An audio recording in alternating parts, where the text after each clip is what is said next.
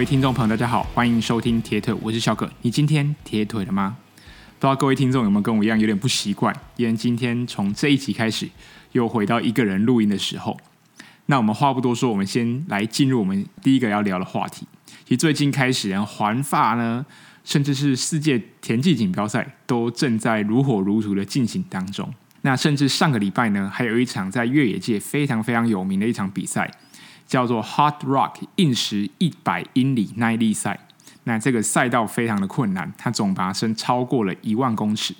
那赛道的平均海拔呢，位在三千四百公尺，是一个非常难的赛道。那这一集先开始呢，就先先跟大家聊一下，到底嗯、世界田径锦标赛以及这个越野的硬石一百英里的耐力赛，大概是什么样的一个情况？这样子。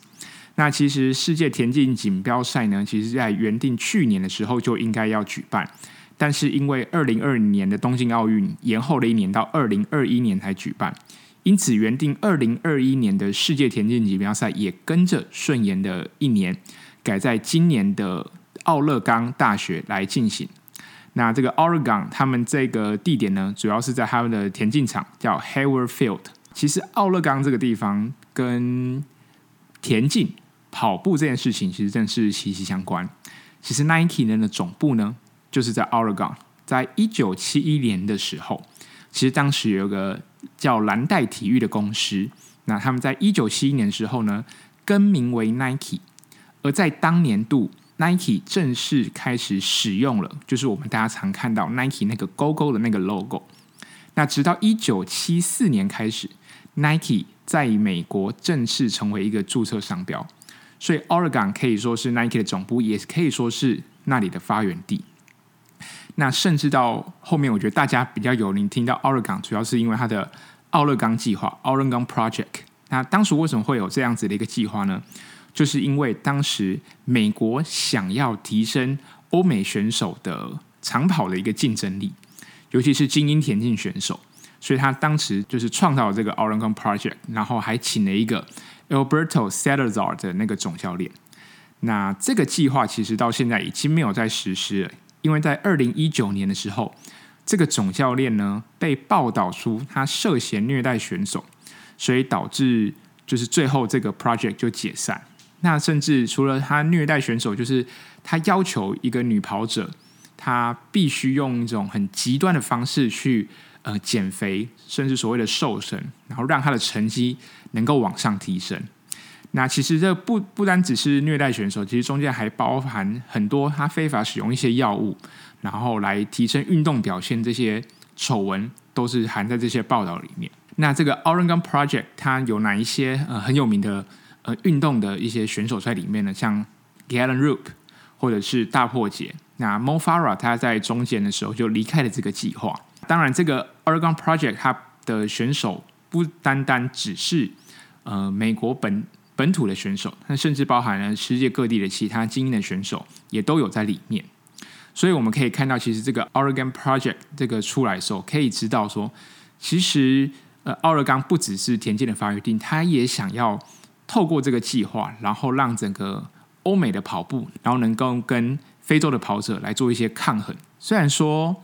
Oregon Project 最后是在一个呃不好、一个负面的一个状况下，然后黯然的结束了这个计划。不过我们可以知道，就是 Oregon Project 这个东西看得出来，呃，Nike 啊也好，或者是美国，他们对于他们想要提升呃精英跑者的一个能力来说，他们是非常非常的在意，也非常非常的注重。那虽然他们在丑闻当中结束，也但是也可以看到说，这个计划中，呃，培育出很多非常非常优秀的一个长跑啊，包含大破节，甚至在这个 Oregon Project 当中，他还创造出了一个很好的一个成绩。那在当年还打破了日本的一个纪录。我想，虽然这个计划在一个很负面的境状况下结束，但你也必须承认，因为这个 Oregon Project 关系，让很多人。可以在他的田径场上能够发光发热。好，那来谈一下，其实这一次的呃世界锦标赛有哪些的台湾有哪些出赛的名单？那包含了陈杰，他是参加四百跨栏；那陈慧茹是参加一百一十的公尺的跨栏；曹纯玉呢是参加马拉松；那不过在录音的这一天呢，其实陈杰跟奎如都没有顺利的进行到呃后面的决赛，曹春玉还没有比赛，所以大家如果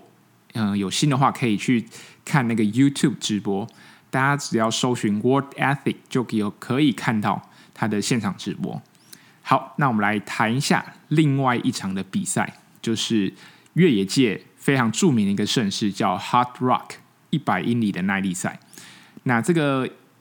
比赛呢，它的全名叫 Hard Rock Hundred Mile Endurance Run。那我们来介绍一下这个赛事。其实这个赛道呢，它是位于科罗拉多州的南边一个叫圣胡安山脉的一个地方。那其实那里的地形呢，包含当初他们采矿所用的一些运煤的通道，然后甚至包含一些途径跟越野的路程。那当初为什么会有这场比赛呢？就是为了纪念。这区的矿工，所以他们有很多比赛的路段是当时用来运输矿物而开发出来的一个赛道。它的起点叫 Silverton。这场的赛道呢，总共有十三个山头，其中最高的山在海拔四千三百公尺，叫 Handy's Peak。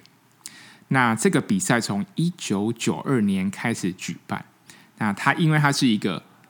环形的。所以，它每从一九九二年举办的时候，他假设他今年是顺时针，他隔年呢就会用逆时针的方向来去举办他们的赛道，就是路线都是一样，只是一年是顺时针，一年是逆时针。那它的最高的补给点哦，叫一个叫 Quaggas Canyon 的一个地方，那它海拔有三千九百七十公尺。那也不是所有人想要来这个补给点。担任志工都可以的，这里的志工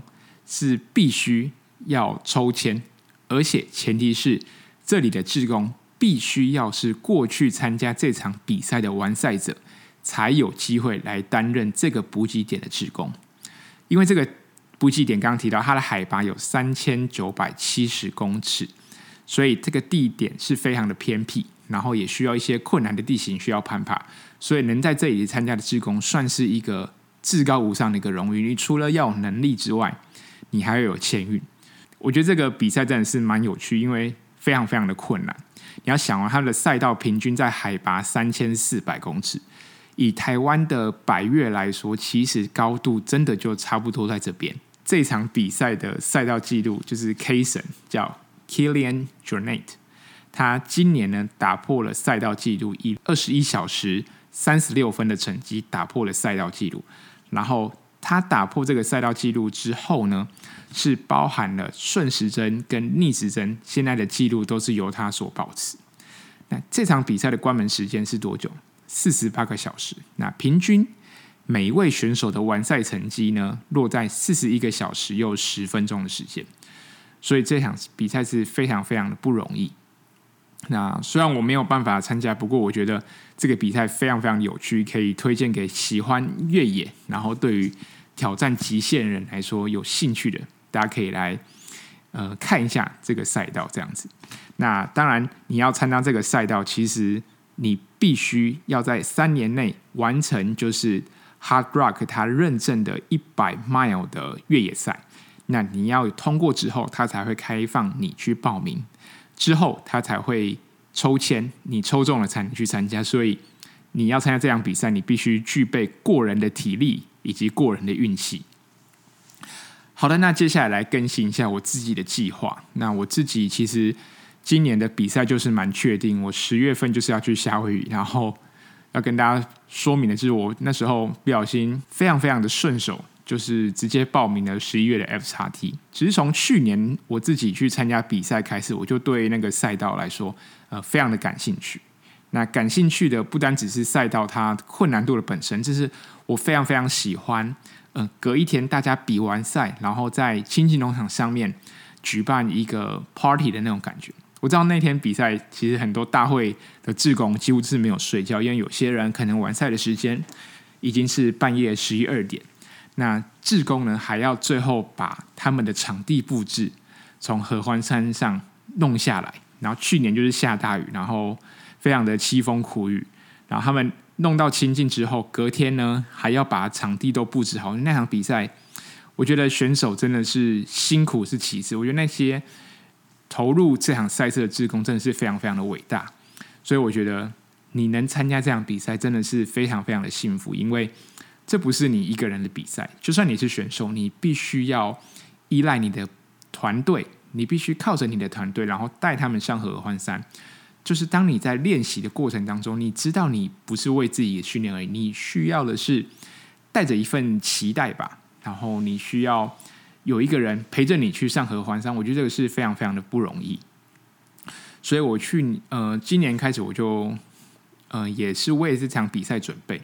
所以我想很多听众应该也会很好奇说，哎，怎么有办法在十月去参加 Kona，然后十一月又紧接着参加 FXT？那你该怎么准备？对，其实这个问题，其实我一直在对我自己说，我也自己会问自己说：“哎，我要该怎么准备？说，呃，要该怎么把目标放在哪里，把重点摆在哪个地方？”那其实对于这个训练，我也不敢说自己非常的十拿九稳，但是我有一个原则来跟大家分享。其实，呃，我一直觉得 FXT 它需要的不单只是你的长距离耐力之外，我觉得对我来说，我觉得参加 FXT。以游泳、骑车、跑步来说，我觉得最重要、最重要的是你骑车，尤其是骑山路的能力要非常非常的好。它跟一般比铁人三项的铁车是呃不一样的，你必须要具备嗯、山路的一个能力。但我觉得这个山路的能力，并不是说你的坡能骑得多好、骑得多快，又或者是说你能在呃，你可能就算你是具备。西进五岭三个半小时以内的成绩，这样的实力来说，你也不一定有机会能够完成 FXT 这个赛道。那我自己是这样子觉得，就是说你要练到什么样的境界，就是至少要练到你看到你的那个山路的时候，你是带一种期待、带一种兴奋感、带一种享受的感觉来面对这样的一个赛道。我觉得，当你练到那个样子一个境界的时候。基本上 FXT 对你来说就不会太难，剩下的可能就是呃，你在补给啊，你的技师，剩下的后勤你把它处理好，我觉得基本上都没什么问题。那至于要不要跑山路这个，我觉得就因人而异，就每个人他原本对于跑步的掌握性就不太一样。那你能不能在骑完一百八十公里，爬升超过四五千公尺的一个状况下，还能够用跑的方式来最后上到合欢山，我觉得，就算你可能练的练的再多，我们也很很难有办法像周信那种专门跑越野跑的，他可以在山路那么的得心应手。所以我自己会在准备场比赛之后，还是把重心放在参加 FXT。尤其我就是觉得，以单车赛道来说，最后的四十公里，如果你真的还有力量，还有力气。你对于这个山路，你的掌握性很高的话，在那一段的路，我觉得是呃有机会能够扩大你跟其他选手的一个差距。那当然，换句话说，如果我们是一个相对，如果在处于呃接近完赛时间的这样子的一个程度的选手来说，最后的那个单车四十公里也是可能造成我们关门的原因之一。所以大家，我觉得还可以把重心放在骑车，对我们来说可能相对有比较帮助。毕竟铁人三项还是有一个按照顺序嘛，游泳完骑车，骑车完跑步啊。游泳这关过了，你还有骑车，骑车过了之后，你才能开始跑步。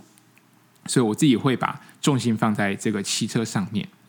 所以我打算呢，在最后的呃 Kona 前六到八周再开始。嗯，透过周末的时间，然后来骑铁车。在这之前，我可能都会尽量的用公路车的方式来去练习。那当然，我觉得周末的时候，嗯，长距离我觉得骑铁车也是 OK。但是周间，我觉得我会试图用公路车，然后用呃爬坡啊，例如说可能像是台北比较有名的巴拉卡，或者是阳金，甚至是比较近的中社来去练习。因为这几个路段，我觉得都是。相对坡度没有超过九趴十趴，那它的坡度大概介于五到七趴左右。这个坡度对我们骑车选手来说是很好可以控制瓦数的，所以我觉得我会利用这个方式，就是周间的时候骑公路车来练习。那当然我知道练铁车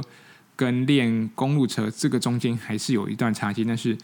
我要怎么在这个 FXD 跟 Kona 中间取得一个平衡？我觉得以我目前来说，我会这样子规划，但中间有什么调整，我觉得我也会跟可以跟大家报告这样子。那我觉得，如果你要参加 FXT，你每一周一定要骑山的习惯。你的山不可能只是你一出门就是，呃，可能我觉得至少要爬升超过五百公尺。那你周末的时候至少爬升超过一千五，我觉得两千是很合理的。那大家要怎么去计算？就是每一周的量，我觉得大家不要去太在意你平常骑乘的时间。我觉得你可以用累积的爬升来去去慢慢堆你的量。例如说，我这个礼拜要爬两千公尺。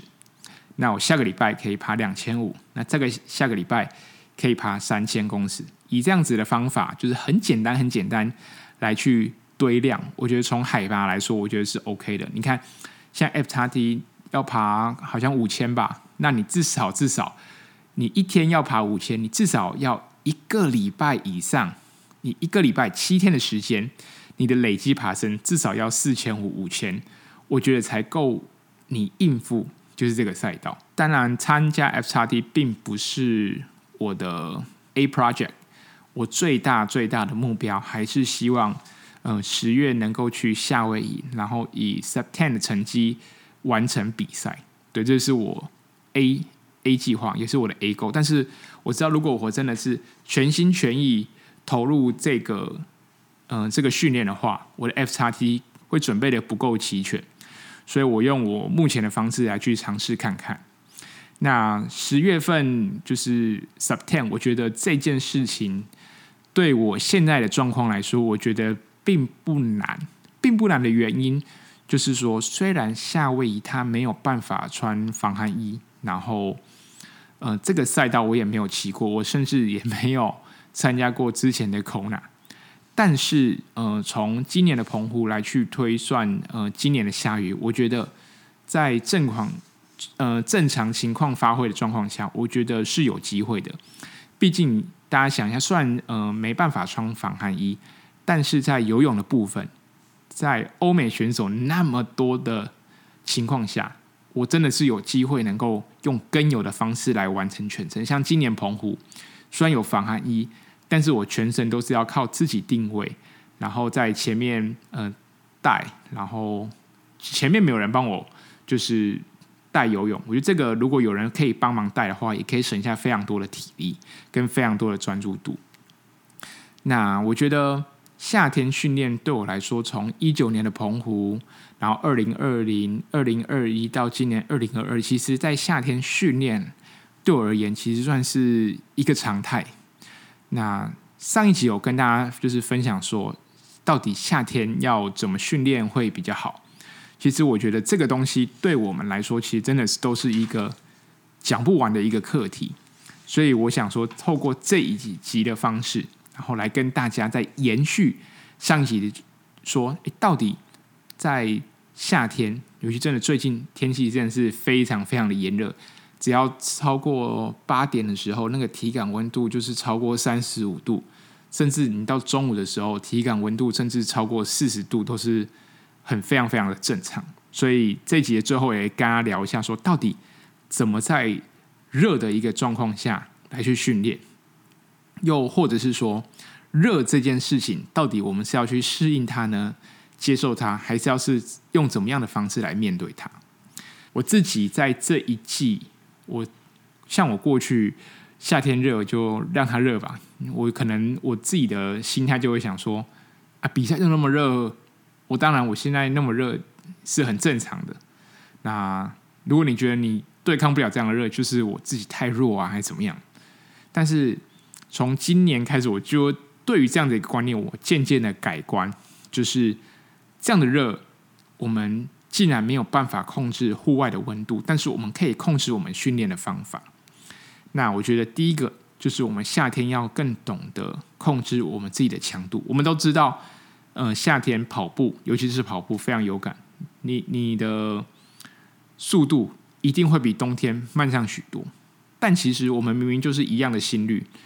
但是夏天跑起来就是比较慢。没有为什么，因为我们的心脏要花更多的力量。去让我们的身体能够散热、流汗这件事情。然后我们的体温升高，相对的，我们的速度就会慢慢的降低。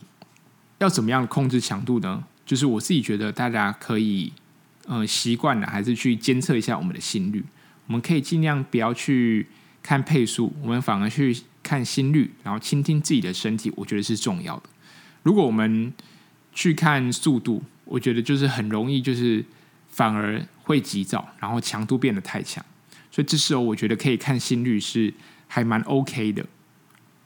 那我觉得也减少我们在室外的时间，不论是你训练的时候，或者是我们平常休息，甚至是甚至是可能工作时候、外出的时候，我们可以尽量呃减少在户外的一个时间，因为其实在外面晒太阳这件事情，其实是很容易造成我们的身体疲劳。那如果在这样一个状况下产生疲劳，对我对于我们的训练上就会有影响，因此。恢复这件事情在夏天显得比冬天来的还要重要。那其实，呃，夏天不只是体温高，因为台湾是属于海岛型气候，所以当台湾夏天的时候，体温高之外，其实台湾的湿度也是非常非常的高。所以当湿度高的时候，我们的汗水就比较难蒸发。那当汗水比较难蒸发的时候，身体的温度就会提升，那同时就是会造成我们的体感温度慢慢的上升。说实在，呃，面对夏天这个课题，并不是只有台湾啊，或者是所谓的亚热带地区的选手才会遇到一个难题。其实，欧美国家的选手，他们在夏天也是会有热浪，也是会遇到，呃，夏天三十七、三十八度，甚至四十度的状况都会产生。当然，他们相对的，他们在纬度比较高的国家，或是他们是大陆型气候，他们的天气相对来说并不会那么的潮湿，相对比较干燥一些。但是当温度高的时候，他们也是非常非常的难受。那其次，大家可以回想一下，其实，在去年二零二一年的时候，东京奥运举办的时候，其实那那时候的天气是非常非常热，甚至。呃，马拉松的项目都移师到北海岸的，就是札广这个地方来举办，所以可以看到，面对热这件事情，其实纬度高的国家，他们也必须要做所谓的热适应的训练。毕竟他们比赛就是在夏天的东京举行，当他们知道他们的这个是他们的比赛环境，他们势必要在训练上做出调整，做出回应。那我就稍微呃查了一下。就是其实去 YouTube 看，其实会发现很多的影片都在谈当时的欧美奥运的选手，他们当初如何在湿热的环境下拿出好成绩。这个对他们来说是一个非常非常重要的一个课题。那他们用很多的方式，甚至我看到加拿大的选手，他们会吞一个小药丸，那那个小药丸是来监测我们体内的核心温度。我有去查了一下，其实，呃，虽然马拉松的项目移师到札幌举办，但是铁人三项这个项目并没有移师到呃其他地区举办。所以，Blummenfelt 就是当时呢呃男子的奥运冠军，他是一个挪威选手嘛，大家都知道。其实，挪威是一个冬季奥运奖牌数比夏季奥运还要多两倍以上的一个国家。毕竟，挪威是在纬度非常高的一个国家，那他们的冬天非常非常的寒冷，所以他们在冬季奥运的表现好是一个再正常不过的事情。但是为什么 Blummenfelt 他可以在二零二零年的东京奥运，甚至在包含今年的 Saint George 二六的世界锦标赛当中，他可以拿下冠军？这个东西，他明明是一个在一个纬度比较高，然后比较寒冷一个国家，但为什么它可以在夏天的时候，或者是在一个热的一个环境下，然后拿出一个好的成绩？我觉得这个是我们可以去学习的。所以我就稍微查了一下，说，诶，他当时到处到底是怎么训练的？第一个很重要的是，他们呃，他们的团队呢会监测他们训练时的核心温度。那第二个，他们就是会透过一个恒温室的一个地方来进行训练，但他并不是在这个地方就是去做很多强度的课表。那他们是在这个呃温度比较高的一个恒温的一个环境下来去做一些暖身，然后在这个地方来去做一些数据上的一个分析。他们会观察我们身体在高温时候的反应。那他们要喝水呢，还是要做什么样的方式来去面对，就是体内体温的上升？那他们为了就是去做热适应，他们还曾经移地到泰国去进行训练。但是对他们来说，进行呃热适应这样的一个训练来说，其实他们每天如果要做热适应训练，其实并不会超过两个小时。他们通常一次。在一高温的环境下训练，其实通常只有一到两个小时。那他们的热适应训练也不是可能一次待呃三四个月，他们可能就是依照比赛的日期，然后去调整他们在热适应所需要的时间。例如说，Kona 在十月举办，那 Kona 是一个炎热的环境，那他们平常就是在纬度比较高的国家，可能相对天气比较舒适。那十月份要比 Kona，那他往前一个月。他可能就会移到呃夏威夷当地，或者是移到东南亚的地区来进行移地训练，所以他们并不是说把选手长期就放在就是热带的一个环境来做训练，而是在比赛之前的一个月左右的时间才开始做移地训练。每一次的训练，刚刚提到他会控制他们的时间不超过两个小时，所以我觉得第一个就是在台湾，尤其是在现在。如果大家要练呃长距离的铁人三项，我自己觉得，在太阳尤其是超过八点之后，尽量不要在太阳底下超过两个小时。也就是说，假设呃今天我们五点出门骑车，那尽量可以的话，就在十点前能够收工。那如果我们必须要在呃这个太阳底下来做训练，那我觉得也是 OK。但是刚提到你要去控制你的时间，尽量在两个小时内，呃，完成一个课表。那包含有强度的时间，也是尽量压缩在两个小时之内。那如果你超过两个小时，身体就会产生多余的疲劳、多余的负担。那在我们的恢复上面，相对来说又要花更花时间。那其实重点，重点哦，并不是呃热适应的一个过程。而是我们如何在夏天的这样子的一个环境当中，能够保持大量的有氧训练。OK，我觉得这个结论非常好。我们重点并不是说我今天能在三十七度的一个环境下能做多强大的训练，而是在今年的夏天，从七月到九月，甚至是十月上半旬这样的一个炎热的天气当中，我们如何让自己呃，保持每个礼拜的训练量都能维持在可能超过十三个小时、十五个小时，甚至十七个小时，这个来说是非常重要。你可能可以选择一个比较舒适的环境，例如说，你可以在室内拿踩训练台，把冷气、电风扇都打开。那又或许你可以换个角度，你既然不想在室内，那你在室外的时候，那我们就只能选择诶比较早出门。可能五点出门，五点半出门，那你至少可以做到呃九点半、十点这样的一个时间。你如何在这样一个夏天保持你的有氧耐力？因为很多人可能觉得啊，夏天啊，夏天对台湾的跑者，尤其是跑者来说，是一个 off season 一个季节。OK，我们九月、十月再来开始准备比赛。但是对于这些挪威选手来说，或又或者是说，对于我们自己台湾选手本身，我们要做的应该是在这样的一个环境当中，尽可能的增加我们的有氧底子，这个才是我们应该要做的课题。OK，我觉得这个可以分享给大家。像上个礼拜，虽然天气很热，但是我总体的训练时间来到了十九个小时。那当然，这十个十九个小时里面包含了一些呃质量的课表，周末的长距离骑乘，甚至包含非常非常。easy 的轻松跑、轻松骑、轻松游，所以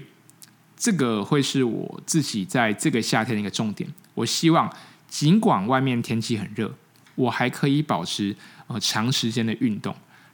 但是这个长时间的运动并不会让我身体产生更多的负担，而是在这个夏天能够有非常非常良好的一个底子，让我来面对未来，不论是夏威夷又或者是 FXT 这样子一个比赛。OK，我们今天的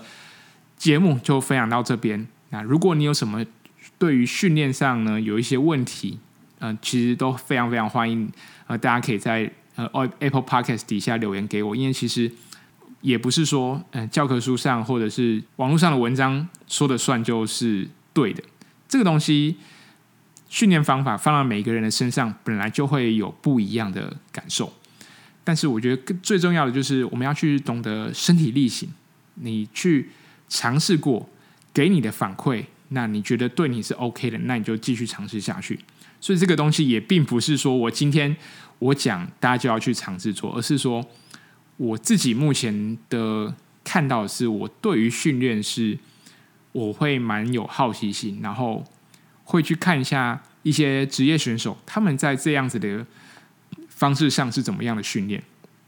那我去去选择适合我的方式来去尝试看看，或许也可以得到意想不到一个。结果，但不论结果是好是坏，那我们都要吸收嘛。毕竟，我觉得有尝试，有这个反馈，我们才知道什么是好，什么是坏的。OK，那如果有什么问题，我觉得大家互相学习。OK，我们今天节目就到这边，我们下期再见喽，拜拜。